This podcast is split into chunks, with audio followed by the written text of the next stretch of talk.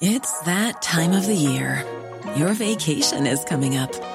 You can already hear the beach waves, feel the warm breeze, relax, and think about work. You really, really want it all to work out while you're away. Monday.com gives you and the team that peace of mind. When all work is on one platform and everyone's in sync, things just flow wherever you are. Tap the banner to go to Monday.com.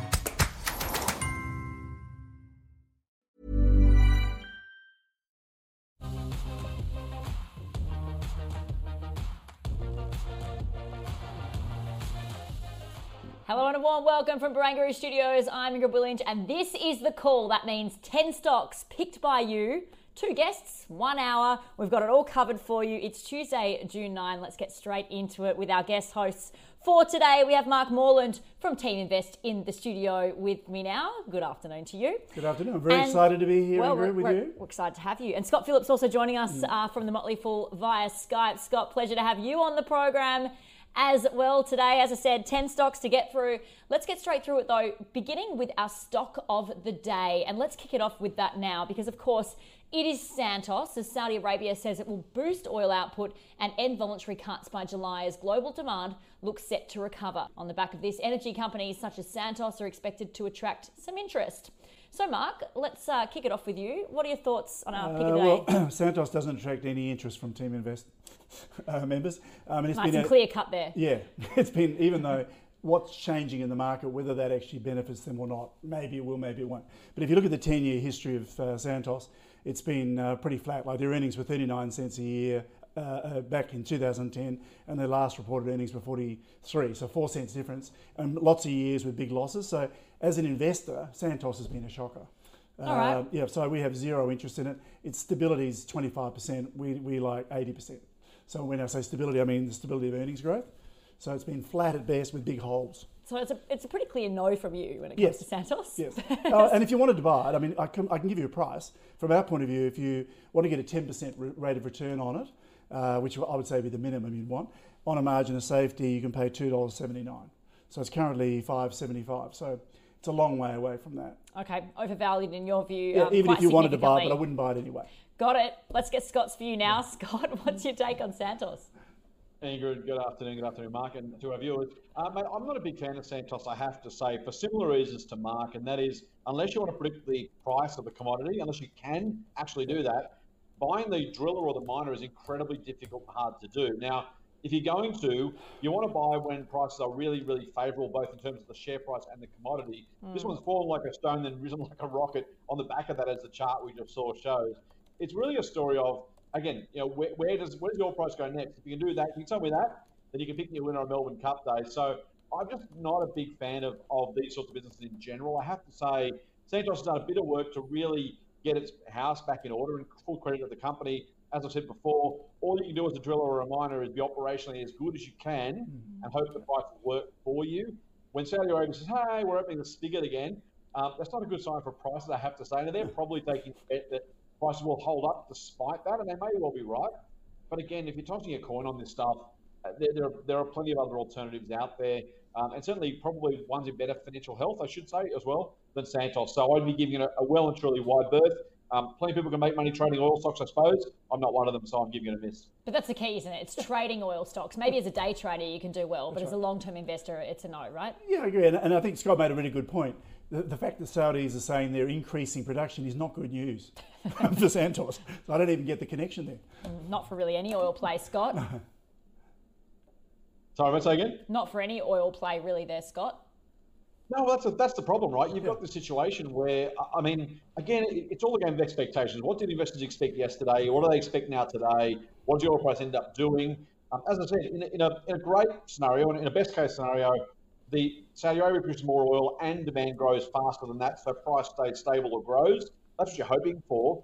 Um, look, at, you know, you talk about day traders. and I reckon if you're a cyclical investor and you want to try and pick a cycle, when the share price is low and the commodity price is as close as possible to the marginal cost of production, I've said this before, I'll say it again. Um, that's the time you want to be buying if you want to take an opportunity. If you want to de-risk, maximise your potential return prepared to that risk, that's the time to do it. When the price has kind of been on a bit of a tear, when you know there's some some kind of questionable macro coming, I just don't reckon the, the odds are in your favour. So if you wanted to try and buy at a lowish commodity and share price, sell at a high-ish commodity and share price, say ish deliberately because no one knows where the bottoms and the tops are, then maybe you can make some money over medium-term periods.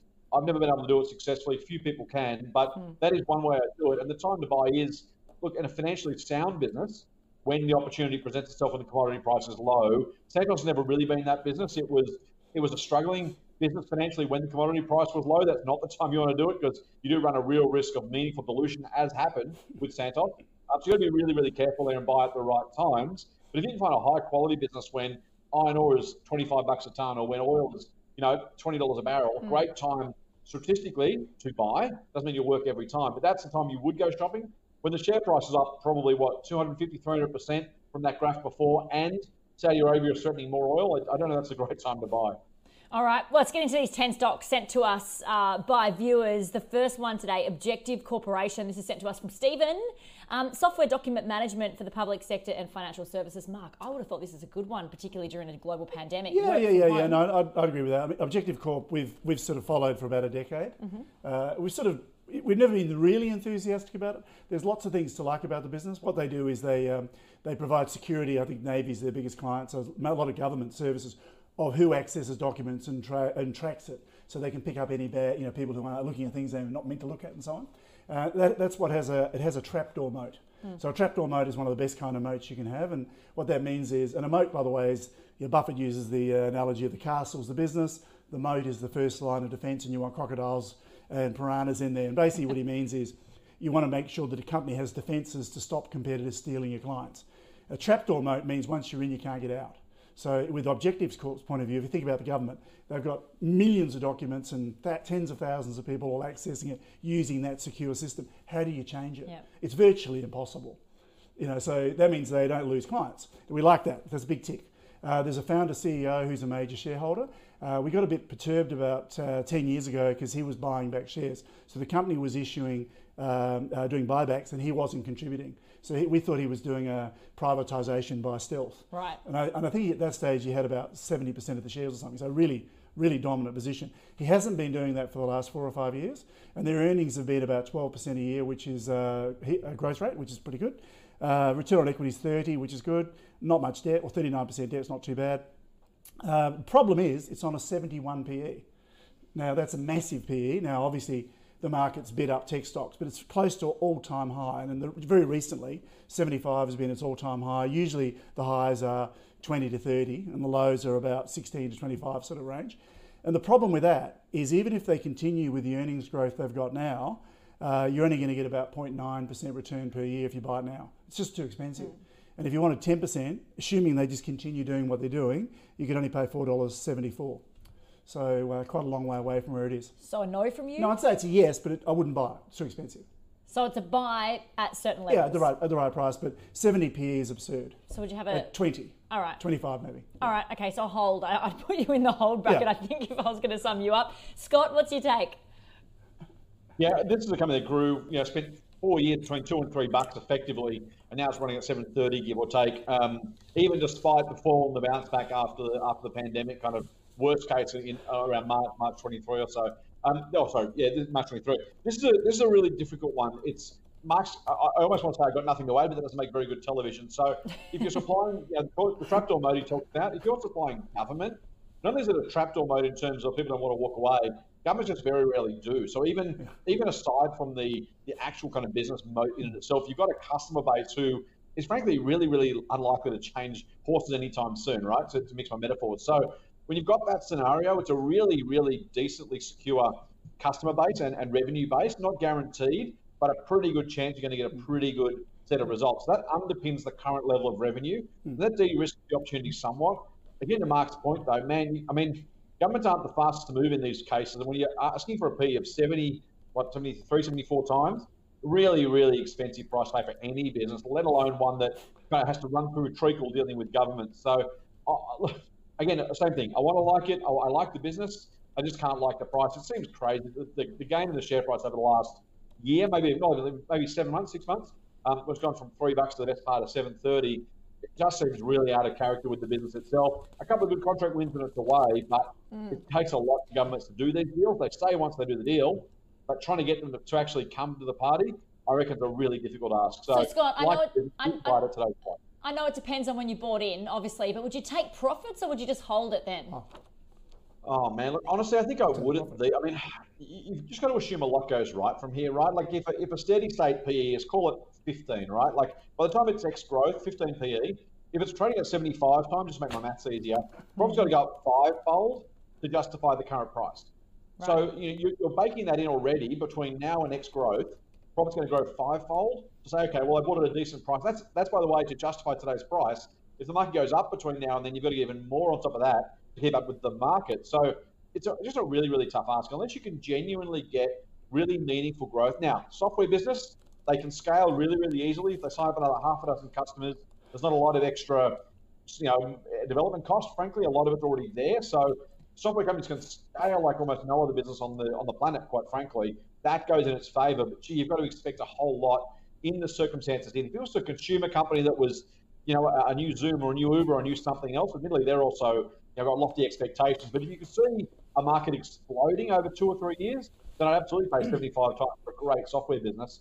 I just haven't enough visibility to see how they they literally quintuple profit just to justify the current price, and then keep growing from there to keep up with the market. So I, I think I would sell if I own them now. Um, not a prediction where the share price goes next, just a, a value view on hey, I think there's better places to put your money than a, a government supplier trading at 75 times earnings. All right, I'm putting you both at a sell then for that one because that's where it's sort of Well, come I, out. I would Even sell though it. you If say I, I'm not a shareholder, but if I Yeah. was now, I would take this record high PE and the less than 1% return going forward and sell it. All right, it's never black and white, is it, with No. these um, with these stocks? Let's talk about GUD Holdings, and I'll kick it off with you, Mark. This is our stock number two, sent to us from Greg. Thanks for your uh, email, Greg. Let's talk about this one. What's your buy, Uh, hold, well, sell? GUD is a, uh, a company that provide manufactures and distributes uh, parts for cars, and they also do pumps and spas, and they, they own Davey, which is a well-known pump brand. Actually, do some hand sanitizer stations now too, but that's, they? that's something they've Okay, just started right, doing. right. Okay. Um, I mean, it's not one that we've ever uh, we got excited about. It's it's got 10% uh, average growth for the last six years with good stability, which is okay. The return on equity is really good, 22%. percent uh, 58% debt, which is manageable. Uh, it's on a 15 PE, which is not bad as, as well, really, for the earnings. And we're showing it returning about 19% a year at the current price if they can maintain the 10.94% average growth rate going forward over the next five years. Now, the problem is what we don't know is how much the coronavirus downturn on sales of cars and so on has impacted parts and the areas of the business they do. Maybe Scott knows. I don't know. I would have thought it'd be negative, uh, but you never know. It could be positive, you know, because maybe people are at home uh, spending money on uh, their, their cars. I don't know. Uh, but I think that's the big question. Uh, you know, how much impact, and therefore, can they maintain the earnings? Because you might want to downgrade that. So where do you stand? I, I think it's. I, I wouldn't buy it because the the it's not. There's not enough upside from my point of view for the risk in my perception. Okay, Scott, what's your take? Uh, I'll, I'll headline first to hold. Um, you know, that five-year chart is really indicative of the company's fortunes, right? It's one of those Australian conglomerate manufacturers that kind of does a whole lot of different things that tries to make a dollar. Um, frankly, we know how incredibly hard it is to make money manufacturing. Look at that chart now. I think we've gone nowhere since mid 2016. And again, not you know the company isn't the share price. The share price isn't the company necessarily, but it very much is the story of GUD as a business. It's had lots of highs and lows all over the place, but gone nowhere really. Um, I think look, yield of five percent is pretty attractive, frankly, if you're an income investor. So maybe you might be tempted by that if you don't need capital growth. But I don't expect it to be market beating as a result. I just think it's look, you know, it's one of those gunner companies that always it's, it's desperately running fast to stay still, which is credit to the management team, a little bit like Ansell, quite honestly. Hmm. Um, got to do lots, lots of stuff just to stay still in a really fast changing market. But that's not necessarily, you know, credit to the management, but you don't have to invest in that business. So a fair price, I think, for a hmm. fair company, hmm. which is probably a hold for me, maybe a buy if you're looking to diversify your dividend income stream. And frankly, if you own, like some people do, 40, 50, 60% of their portfolios in banks, this might, be one to consider just to diversify your income stream. Uh, but again, if your target is to beat the market, and for everybody else it should be, I don't see how GUD does that sustainably from here over an extended period of time. All right, well, Scott, I'm going to give you first right to reply to the next one. This is IDP Education, uh, ticker IEL. This comes to us from Duncan. Thanks uh, for that, Duncan. Scott, what do you make of this one? Is it a buy? Gee, thanks, Duncan. Thanks, Ingrid, for the easy ones. Uh, look, IDP, is an amazing business, right? It's done fantastically well. The problem is, in the business of bringing international students to Australian universities primarily, And if people haven't re- noticed re- reasonably recently, the uh, the airlines aren't exactly doing a roaring trade in international students right now. So it's a really, really difficult one to try and assess. Now, if you're a you might look at that kind of February high and go, wow, you know, the, the price is probably something like a third or 40% off.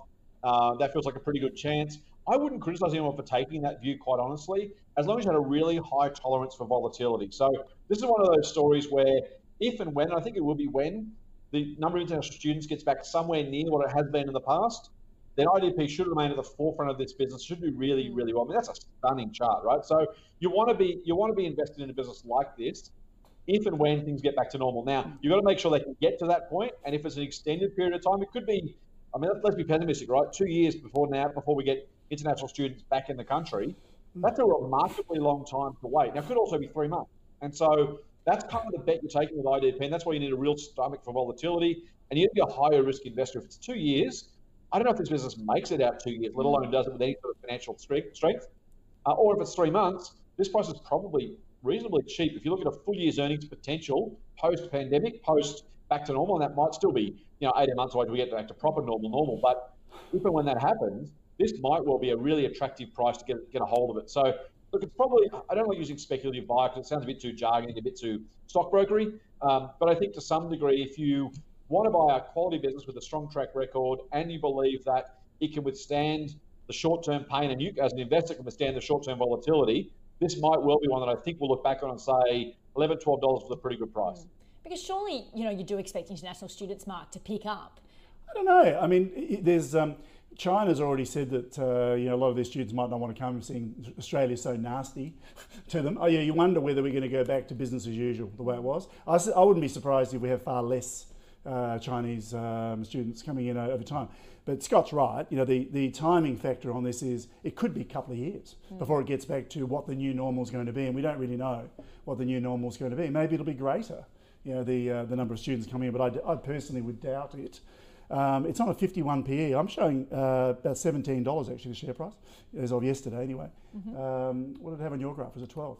Um, but if it's on a 51 PE. It ha- it's only got four years history. All its numbers are good. Uh, so I agree with everything um, uh, Scott said. It's not a software company though where you're getting really good operational leverage. Uh, they actually have to do training and so on. So yep. I don't think it's that kind of sexy business in the growth area which can really scale up that justifies 51 times earnings. To me, I just find that absurd. Um, maybe 30 uh, you, could, you could live with. Um, and the other thing is that um, they've done a capital raising. They've raised about 190 million, mm. uh, which they needed to do. So this is not a small company, by the way. It's about 4.7 billion. Right. So um, I think. And they're not alone in having to raise capital. No, no, no, no. And uh, but they haven't raised a help. They've raised a fair amount of capital, mm-hmm. but as, a, as a, compared to the size of the business, not massive. And Scott may be, well be right that uh, when we come out of this, you know, it could be really good and go up, but significant risk from my point of view because we really don't know what's going to happen with uh, the students and the universities and whether we're into a new a new uh, regime once the, we get out of Corona. I don't know. All right. So where do you where do you stand? I, I would, I would, uh, I would say uh, I would hold it if I was a hold, but I wouldn't buy it. Everyone's tentative to say sell, I feel, but we'll, we'll get there. We'll get there. Um, prefer to hear buys from everyone, but we'll get we'll get there as well with a with a market rally like this. I guess what we're seeing at the yeah, moment. Well, it's showing thirteen percent return for us yep. the current figures. Okay. If, it, if it can maintain them, which Okay. I'm saying is the question. So I- I'd be hard to argue to say therefore it's a sell. Yeah, exactly. Unless I'm going to say I'd sell it because I'm I not think pushing the risk. for that. I'd prefer buyers on. I would prefer Okay. to get some good buyers. You won't All get right. many buys out of me. Okay, at this rally. Okay, let's bring in um, our next one, Emeco. Uh, this is EHL, comes from John Scott. I'll kick it off with you. Um, obviously, um, renting heavy earth moving equipment, um, a services business. What's your take, Scott? Yeah, th- thanks for thanks for all the bounce back stocks, uh, John. Good question. Look, Emeco is a really amazing company to follow. We followed it for quite a long time. It was almost a recommendation of multiple hidden gems about a decade, or almost a decade ago, maybe eight, seven years ago. Um, it's been a twelve dollar stock. It was a twenty five cent stock, and then it was a four dollar stock, and now it's a dollar fifteen stock or something. Dollar twenty three. There we go. Um, it- it's just been an amazing ride. That, that's a one year chart. If you look at a ten year chart, you might not have it there, but it's just a phenomenal story. The problem with Emeco is it's exactly the business you want as a supplier, not one you want to run yourself, right? So, what, what I mean by that is, if you're a, if you're a miner, if you're an earth moving business, if you're a contractor, you want someone else to bear all of the risk of buying the assets, and then you want to rent them day by day by day by day. Yeah, you pay a bit more, but if things go to pot, you simply stop renting it, and the cost goes away, right? That's that's a wonderful business to have. when you're the other side of that transaction, when your business model is exactly the reverse, which is I'm going to have all of the cost of the assets and hope I can make a bit of a margin in the good times. That's a really tough business. Now I remember way back in the day, Ingrid, you and I were probably on Ausbiz together talking about it. Oh, sorry, on the Skybiz talking about it, I should say at the time, mm. how quickly we changed. Um, Emeco couldn't give the machines away in Indonesia at the time. They literally furloughed the entire Indonesian operation, just shut the whole thing down, locked the padlock, locked, left the machines where they were, couldn't sell them.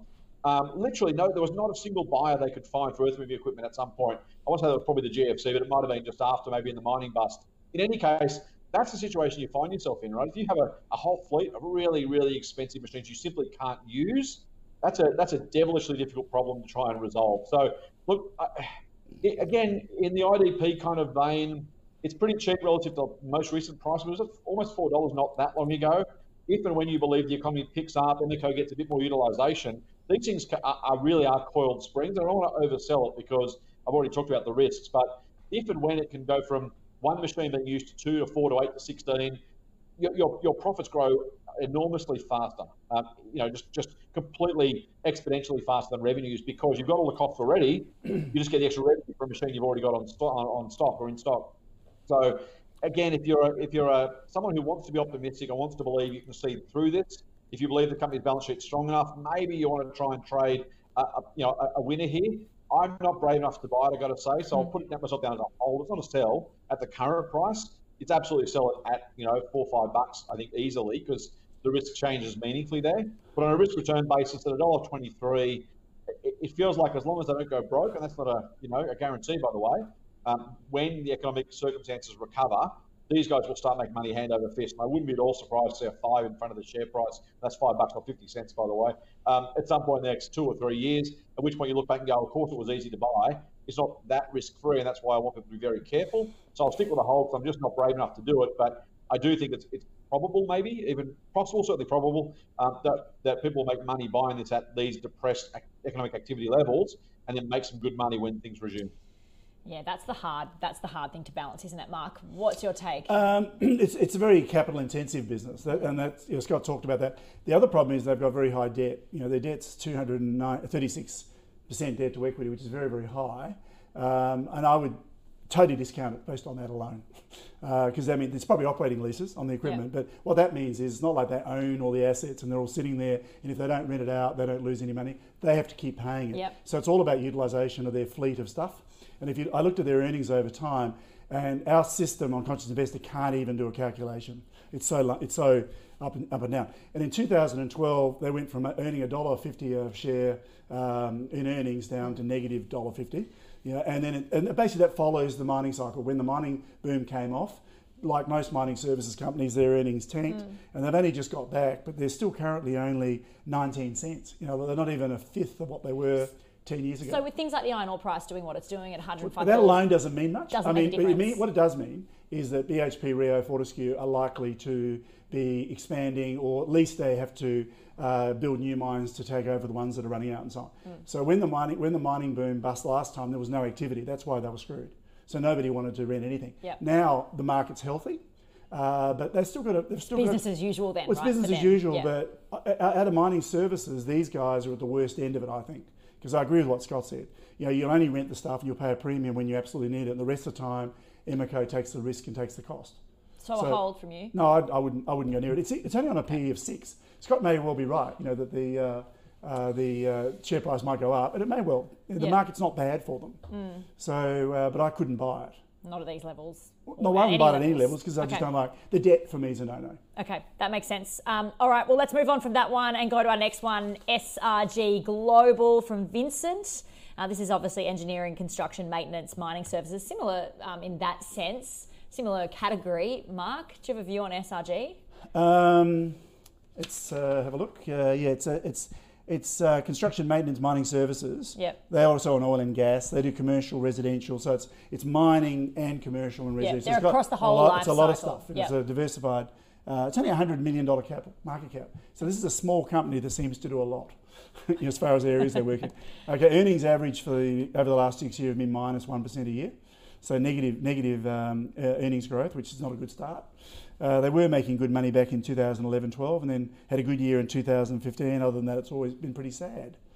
Um, they've got uh, return on equity of 6.8, We have an absolute uh, cut off at 10. Okay. Uh, that means the company, even if I look back, they only had one year in the last seven years where they were over 10%.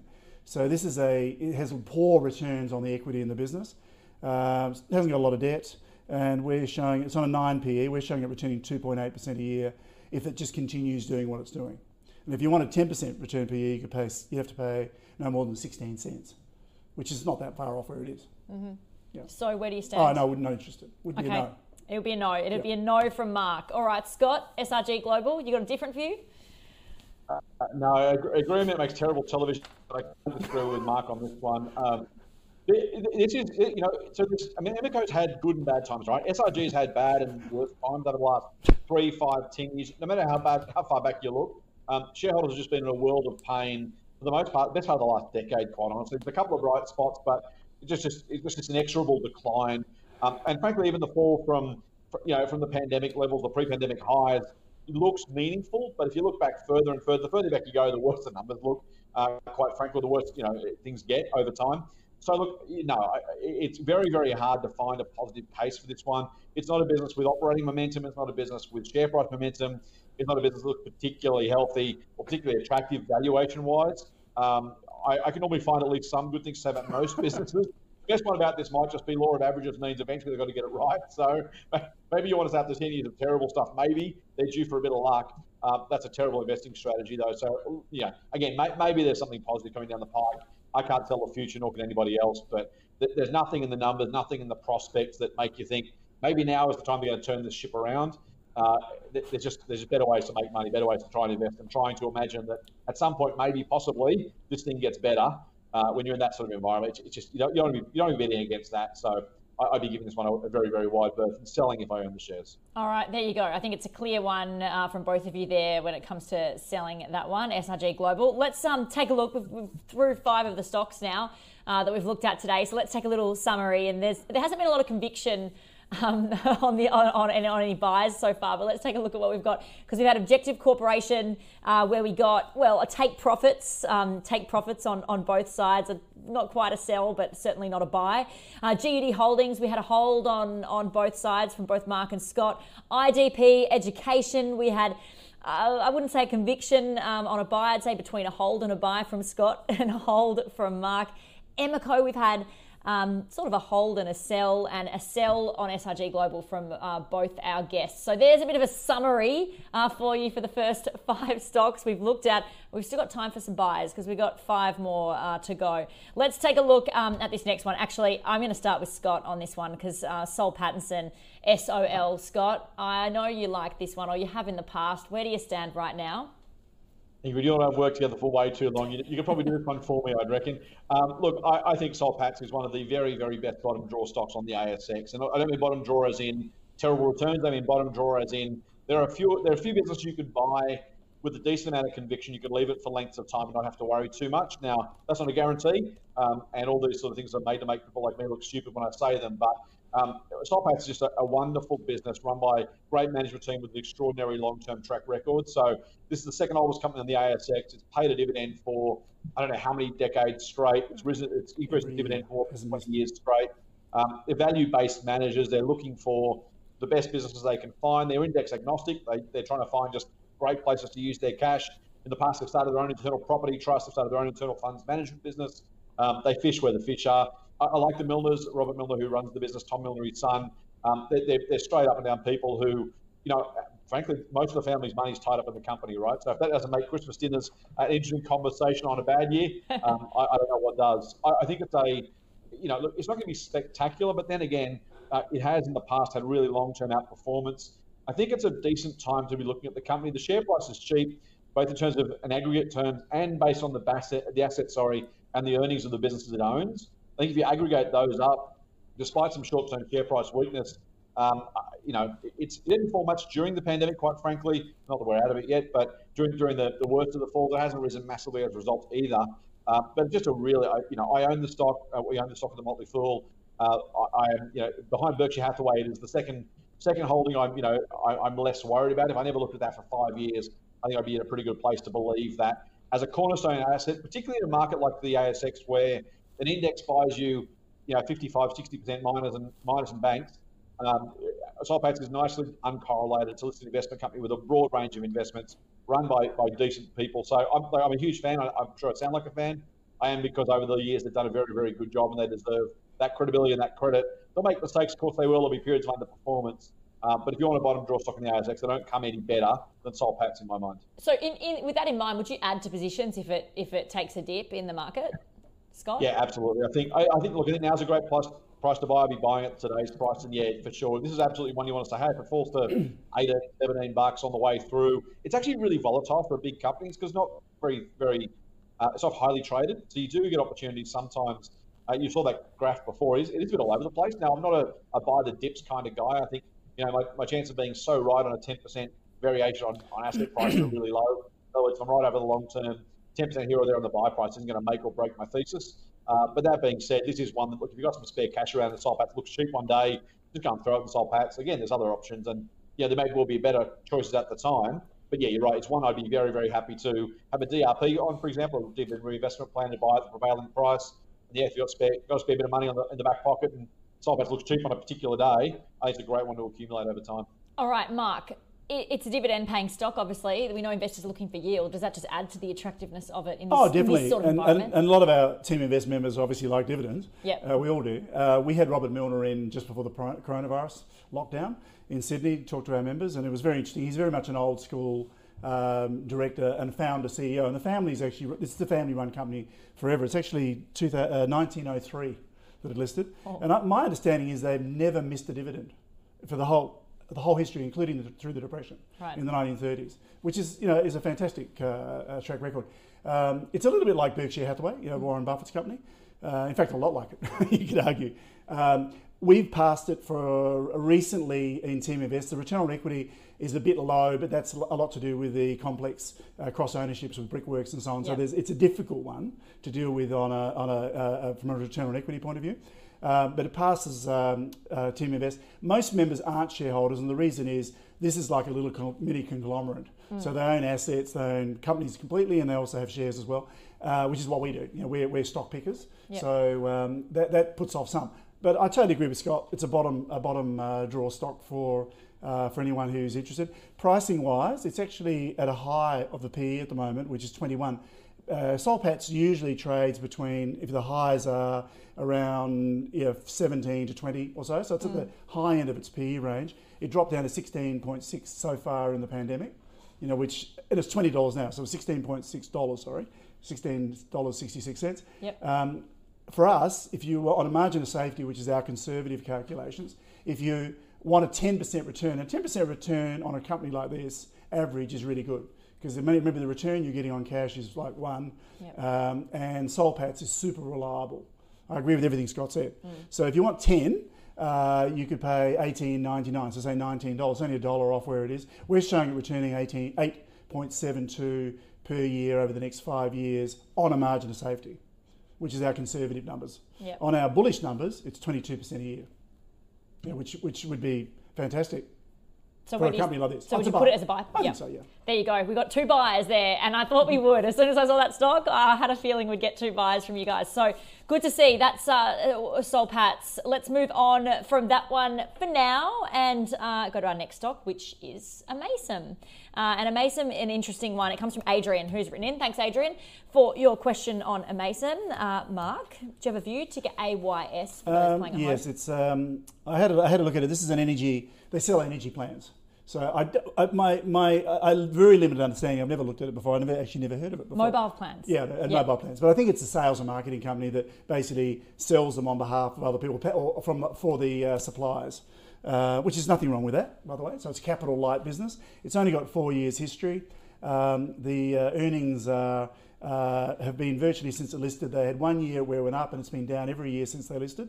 And the earnings have dropped from 80 cents down to 10 cents mm-hmm. which is pretty bad. yeah, so this is not not uh, not a good trend at all. Sales have been increasing, so they've got 17% sales growth and minus 22% earnings growth. Uh, return on equity is now down to six. It was good for the first three years, uh, and debt's 53%, which is makes the low return on equity even worse because it's, it's goosed up with a fair bit of debt. And why would you need debt if you're a marketing company, you know, selling plans? I mean, this is this is a capital light business. Now, I guess they bought they may they bought some companies. No yeah, doubt, they've, they've been on a bit of an acquisition Okay. spree. Yeah, uh, we're showing it returning minus 29% a year for the next five years. So if you buy it at 53 cents, you're going to lose 29% a year going forward on, I'm our, gonna- on our modelling. I'm going to put you down as a sell, I think think, so. on this one. I think I can summarise that. Um, Mason, Scott, as we said, energy and mobile plans is, is what they sell. I know you've spoken about this one before. What's your take? Yeah, it's a fascinating one, Ingrid. The energy business is one that I've never really given either it or Dodo credence for, but it's actually done a really good job of delivering sales and, and profit growth with that energy business. It's also confirmed it's in talks, or sorry, it hasn't confirmed it's in talks. It's confirmed it has a data room always open the possibility of selling the energy business, which is as good as saying when someone pays up, we'll get rid of the thing. That is worth something to them. They've also recently acquired a whole lot of customers, 77,000 customers from a company called Ovo Mobile. And so scale works there. The share price has shot up as a result, as we know. Um, it's been a, it's had a really terrible history. Again, a little bit like um, uh, like SRG earlier. It's a business that just has bled bled share price, bled, bled profits for a very very long time. It goes to show how hard it is to really fight against the incumbents, even with one of the better kind of reseller brands in the market, or one of the better known reseller brands in the market. I, I, I can't love it. I really, you know, again, a bit like SRG, it's hard to see where the operational kind of challenges turn around. Again, you might be one of those people who says, well, it's been so bad for so long. Maybe there's something coming down the pike. It's a, again, it's a reasonably ordinary way to try and invest, unless you're lucky, um, unless you can actually deliver some turn some sort of hope into luck. Um, uh, yeah, no, it's it's just a it's a, it's a very very hard way to make money. The margins that the big guys are making aren't so spectacular. The small guys got so much left over. At some point, scale matters. So if Amaysim can maybe acquire a decent proportion of new businesses, or you know, like the Ovo deal, a lot more customers to really deliver it some scale, some bargaining power on one end, and, and value for its market in the other. But no, it's too, too hard for me. I, I'd put that down to the self too. Sell, sell uh, from both of you. Okay, Resolute Mining. This one comes from us uh, to us from Ruby. Obviously, a lot of West African mines that Resolution uh, Resolute has. A gold miner. Uh, Mark, your take on this one? Um, well, we tend not to like miners because they're price takers. You know, Mm-hmm. a commodity they can't control the gold price. But obviously, gold has been uh, in a in a in a strong market for a while, which is understandable with the way the world is and so on. So all the gold miners have gone up a lot. Resolute, from my point of view, is one of the weaker uh, companies. We wouldn't we wouldn't look at it, and the reason is. Its earnings are all over the shop. The last the last report they lost 11 cents a share, so it's negative. So and it's it's it's got uh, it's very unstable. It goes from profit to loss every couple of years, and it's also got quite a lot of debt. Whereas if you look at the other uh, gold miners we have in Australia, like Northern Star or Saracen, both of those have consistently uh, strong earnings, no debt, and, and are obviously operating their businesses very well. Resolute's in difficult places in Mali, Ghana, uh, and uh, where else? In Senegal, Eastern Senegal, and they've got one mine in uh, Queensland. Yeah, so all, all pretty hard, you know, to run. Uh, so I wouldn't have any interest at all in uh, Resolute because I couldn't have a, any even a chance of pr- trying to predict what's going on or what the earnings are going to be. So I'm a no. All right, Scott, are you a no as well? Where do you stand? Uh, I'm not going to touch Resolute, Ingrid. I um, look, you know, I have a slightly different view to Mark. I think I think Mark's maybe a little less bearish than I am on the gold price, but my, my general view is that the, the gold price has risen really fast as a result of the share market fall. It tends to work to some degree in, in not perfect opposition, but when shares are on the nose, gold does well, and tends to be vice versa. Um, so to some degree, you've got to kind of work out what you think it's worth and what you think the market might do, and that gets into speculation, which I'm generally uncomfortable with anyway. But forced to take a view on gold miners, I think when when the bad news is already priced in, the gold price is already pushed up. I got to see I see more downside risk than upside potential. Could be wrong. Again, I'm not predicting. I'm just simply saying if you're going to buy a gold miner and you're again a price taker, as Mark said, um, I would stay well and truly away from gold, given where gold is, given where the share market has been. Now, maybe as it comes back, the gold price falls, that gets attractive again. And certainly, you know, if you if your view is the market has further to fall after this kind of rally, then maybe that is a great time. Uh, but as a long-term investor with a kind of you know three five year plus horizon, And Mark, as you say, it doesn't really matter about management or how strong management is if you're sort of at the mercy of the gold price. It Well, makes it y- tough. yes, yes and no. I mean, you're right. They can't control it. Yeah. Uh, but management make a, a, ma- enormous difference. Yeah. I mean, if you look at Northern Star, we picked that up about eight years, seven years ago. Uh, after the GFC, and it only listed based on the GFC, and that's had brilliant management, and they have managed to pay dividends every year. If you look at their financials, you wouldn't know what they did. You say, "What a great company! What do these guys Yeah. do?" They're a gold miner. Now they're now very popular. They're on a 42 PE, so I wouldn't buy them either. And I agree with Scott's uh, argument about it's not the time to buy gold miners right now. All Anyway. right, well, let's move on then from that, from the gold miners. And Barry has written in on Super Retail Group, ticker SUL. Scott, I'll start with you on this one because this is an interesting one. Here's the yes for you, Ingrid. I'm going to say it's a buy, so let me get that on the table so we Great. don't uh, come across with curmudgeons. Uh, I, look, Super Super Cheap's one of those. I'm a I'm a big fan of, of the old Buffettism of buy quality businesses when they're on the operating table. Now, I don't think Super Cheap is necessarily a Buffett business, nor do I think it's the best business in the country. And despite that bounce back, I still think there's a lot of life left in super retail. Now, of course, Super Cheap Auto brand primarily is the big one for it. A couple of others aren't doing quite so well. Uh, some outdoor stores and other bits and pieces. Really, you know, this is a story of a business that has been left for dead on a couple of occasions by the market. Most recently, of course, during that dip, we've had it as a buy the whole time, thankfully. Um, but as you can see there, meaningfully, meaningfully cheaper than it's been for five years, or most of that five-year period, I should say. A couple of times it's been cheaper. Um, it's doing a really good job. And yes, there are some economic headwinds, absolutely. This is one we're prepared to look through and see some opportunity. I think the market is being too pessimistic on super retail. Online's going to kill it. The market's in trouble. The economy's in trouble. All, well, the last two are true. Uh, the economy will recover, and Supercheap is doing a great job of, or Super Retail, doing a great job of, of turning itself into a online first business. Still a way to go, to be fair, as do a lot of other companies, but doing a really, really good job. It is the category killer in its own space. I think it'll keep doing really, really well for retail customers in particular. Um, it's one I, I really do like, particularly if you've got a portfolio full of other stuff that isn't maybe retail. This is one of the retailers, but a couple of others that I'd be buying right now. There aren't many, I have to say. Uh, but this is one I think is a buy at the current price because it has got that potential to remain the category killer as it moves online. I think it'll do much better than the market expects. And when you get a chance, when you get a, a view that the business is better than the market believes, that's where the upside comes if you're right. Now, maybe I'm wrong, but if I am right, I think it's a good deal at today's price. I'd be a buyer.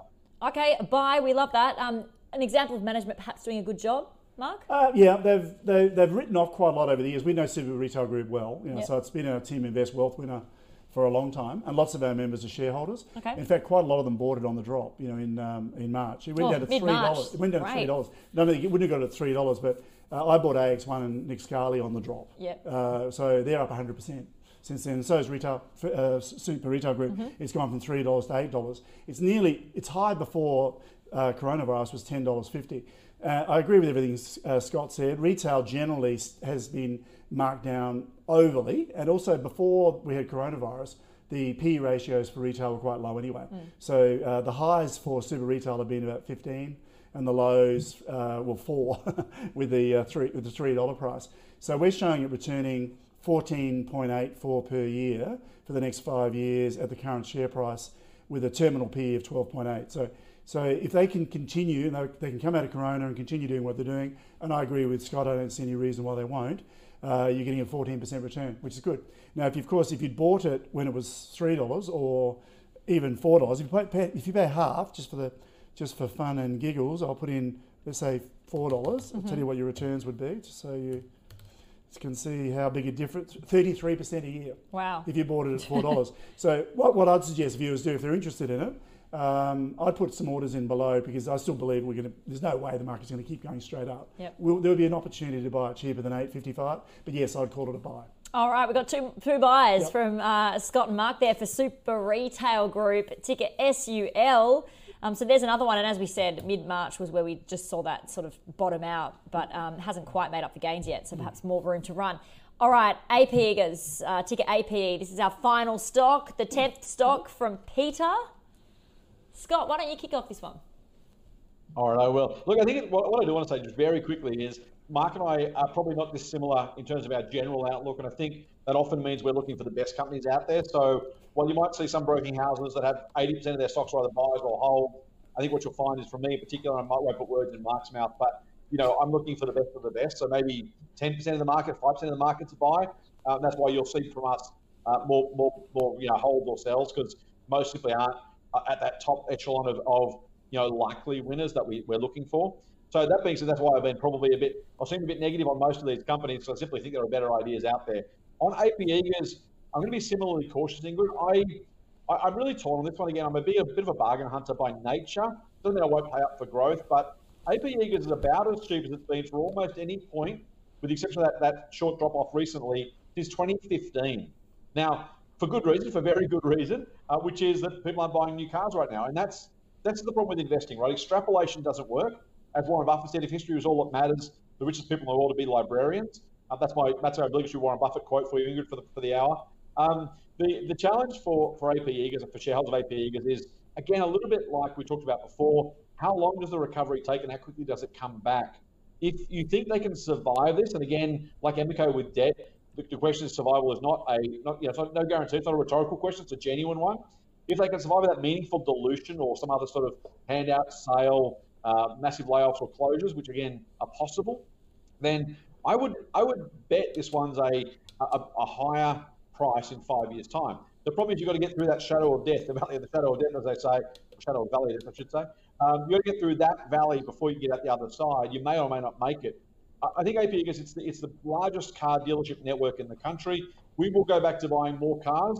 Um, the asset right, instant asset write-off has been extended now to the end of December from the government. I heard this morning. So plenty of reasons for people who can, particularly businesses who can and have the appetite to, to go and buy new cars. And that's the real kind of the, the real watch out for me. I do mm. tend to think it's probably decent value. I'm not sure it's you know guaranteed or likely enough that I want to put our members' money into it, so it's not a buy for us yet. Um, but it's one I've been watching because it is one of those companies that, again, if you can avoid the, the, death spiral, should come out the other side of this in a bigger, better position with, with more profit and a higher share price. So mm.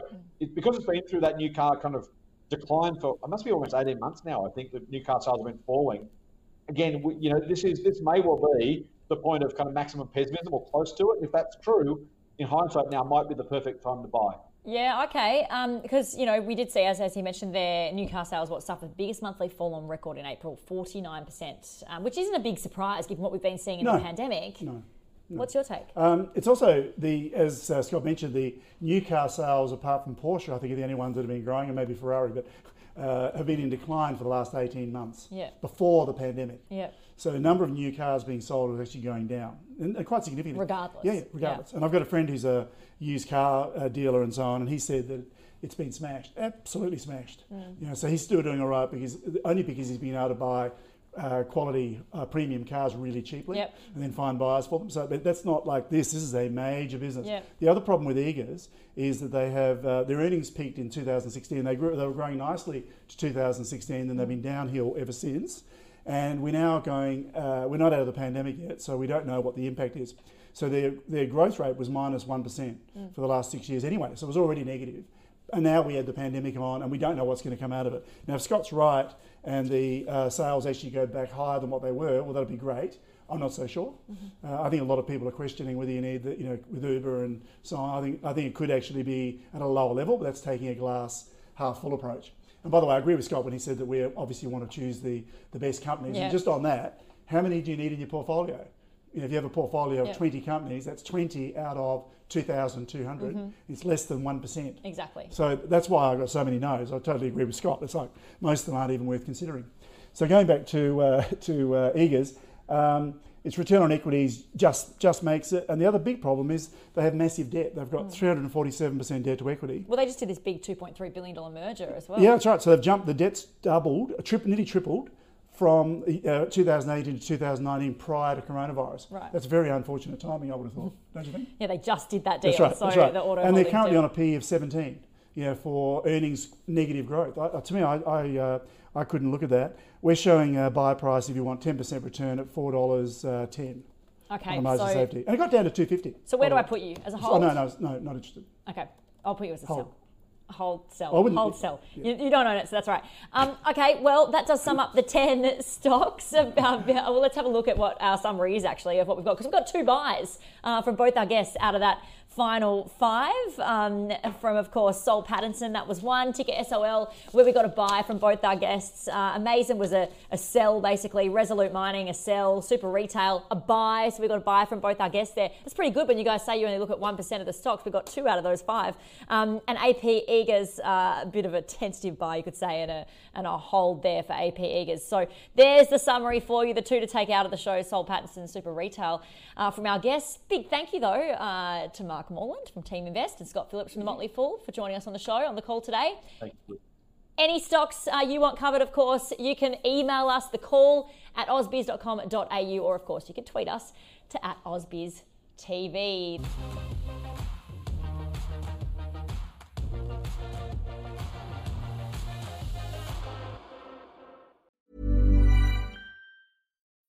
When you need mealtime inspiration, it's worth shopping Kroger, where you'll find over 30,000 mouthwatering choices that excite your inner foodie. And no matter what tasty choice you make, you'll enjoy our everyday low prices, plus extra ways to save, like digital coupons worth over $600 each week. You can also save up to $1 off per gallon at the pump with fuel points. More savings and more inspiring flavors make shopping Kroger worth it every time. Kroger, fresh for everyone. Fuel restrictions apply.